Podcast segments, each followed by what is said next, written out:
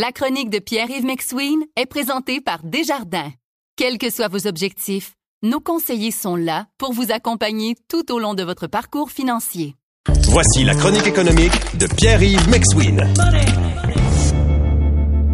Bon, on aime ça, les cas. T'en as un ce matin. Appelons ça un cas potentiel de problème quand on est copropriétaire d'immeuble avec un membre de sa famille. Oui, il y, a un, y a un auditeur qui m'écrit. Écoute, mon père, là, il y a des immeubles à Verdun. Puis ça fait des années qu'il nous casse les oreilles à ma soeur et à moi.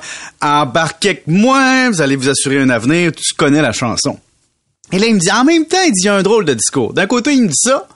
Mais d'autre côté, il chiale quand il y a une facture de 40 000 d'impôts par année. Il dit, qu'est-ce que je dois faire? À qui dois-je demander conseil? Un gars en finance, un fiscaliste, un CPA, un courtier immobilier ou la madame qui fait mes impôts avec Impôt Expert? Je dis, c'est une boutade qu'il me donnait, mais en somme, il y a des points de vue de réflexion intéressants. Le premier, c'est que le père, que ces immeubles sont payés à Verdun ou à Station Manque depuis deux décennies, ben c'est sûr que lui, il a peu de frais au niveau des intérêts. Alors, lui doit payer de l'impôt. Alors que lorsque tu es un premier propriétaire d'immeuble à revenus, que tu payes ça un million, il y a des bonnes chances que juste les taxes foncières et les intérêts soient suffisants pour annuler une bonne partie de tes revenus que tu fais pas d'impôt les premières années. Maintenant, si t'embarques avec ton père, fais attention sur la, ce que tu peux déduire. Le capital que tu paies chaque mois sur ton prêt hypothécaire, tu peux pas le déduire. L'autre point, c'est la réflexion qui est ce que j'appelle la charge mentale. Est-ce que ton père veut te transférer la charge mentale de l'entretien, de la négociation avec les locataires, le tribunal administratif du logement, la production des relevés 31 annuels, euh, le contexte de rotation de locataires qui est difficile, les sessions de bail, gérer la brique? C'est quoi que ton père veut te donner? C'est-tu une possibilité ou se débarrasser d'un problème? Aussi, quand on transige avec un membre de la famille, comme un père, en tout moi personnellement, si je transige avec mon père, je m'attends à payer la juste valeur marchande inférieure. Tu sais, je m'attends pas à si le building vaut un million que mon père est en surenchère puis me dise tu vas me payer une commission de courtier puis tu comprends? Et donc cet avantage là peut être payant parce que le père un sort des liquidités pour sa retraite en vendant une partie de son parc à ses enfants et du même coup les enfants embarquent à condition et à prix avantageux. L'autre affaire, le père, il connaît ses blocs. Et s'il aime vraiment ses enfants, il va pas dire Hey, achète ce bloc-là, j'ai plein de vis cachés, puis il y a un locataire au deuxième qu'il paye 238 par mois. Tu comprends? Il va aider son enfant. Donc, c'est une bonne affaire parce que veut, veut pas, le contexte actuel fait en sorte que c'est difficile de mettre la main sur des immeubles à revenus, qu'il y a une demande forte pour les logements, mais d'un autre côté, t'es à Verdun, t'as des immeubles centenaires, sans l'air de quoi l'entretien, etc. Et l'autre point bien important, Paul, je te parle par observation d'une période passée.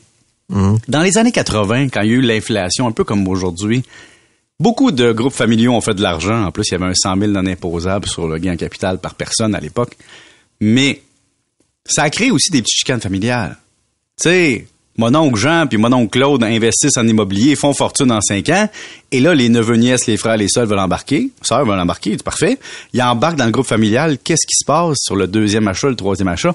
Ça va mal. Et là, entre la rue vers l'or, qui était positive pour deux, trois membres de la famille, devient une chicane de famille pour les sept, huit autres.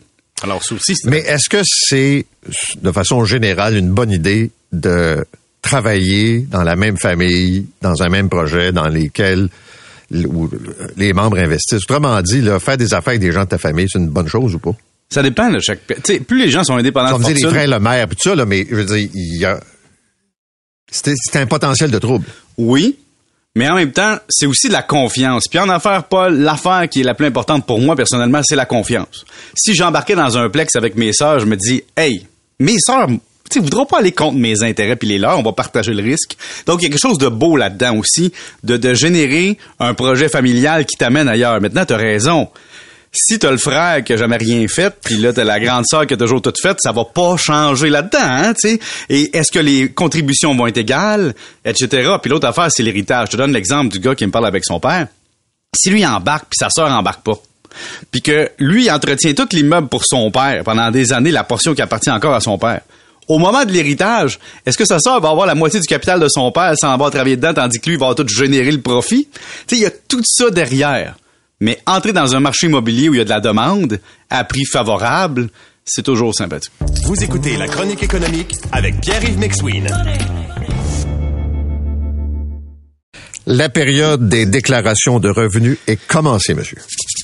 Bon, ça y est. Ça, Euh, c'est ton moment de l'année. Ben oui, c'est sûr, Paul, mais moi, ça m'excite parce que j'ai hâte de m'en débarrasser. Mais je vais te dire, il y a des nouveaux, nouvelles affaires à savoir. Un, chers télétravailleurs qui nous écoutent, qui sont salariés, depuis une couple d'années, c'était facile. Vous mettiez deux piastres par journée de télétravail, il y avait une déduction, puis il n'y avait plus de problème. Maintenant, faut avoir les factures de ce qui est déductible de votre bureau à la maison. Deux, faut avoir le formulaire T2200 au provincial, au fédéral et TP64.3 au, au provincial, signé par votre employeur.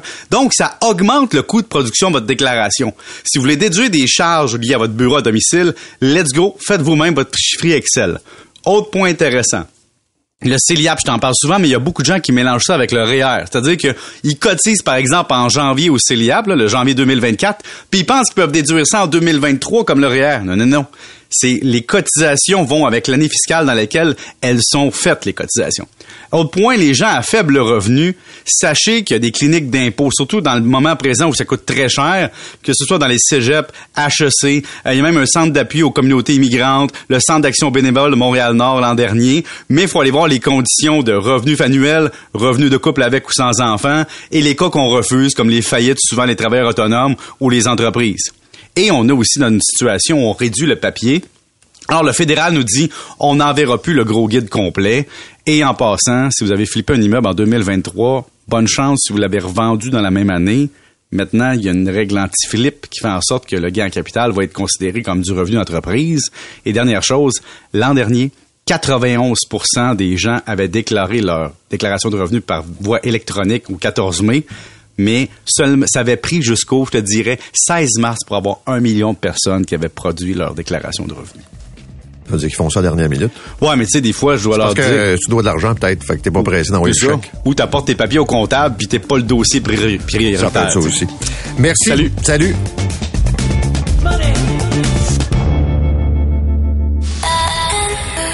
C'est 23.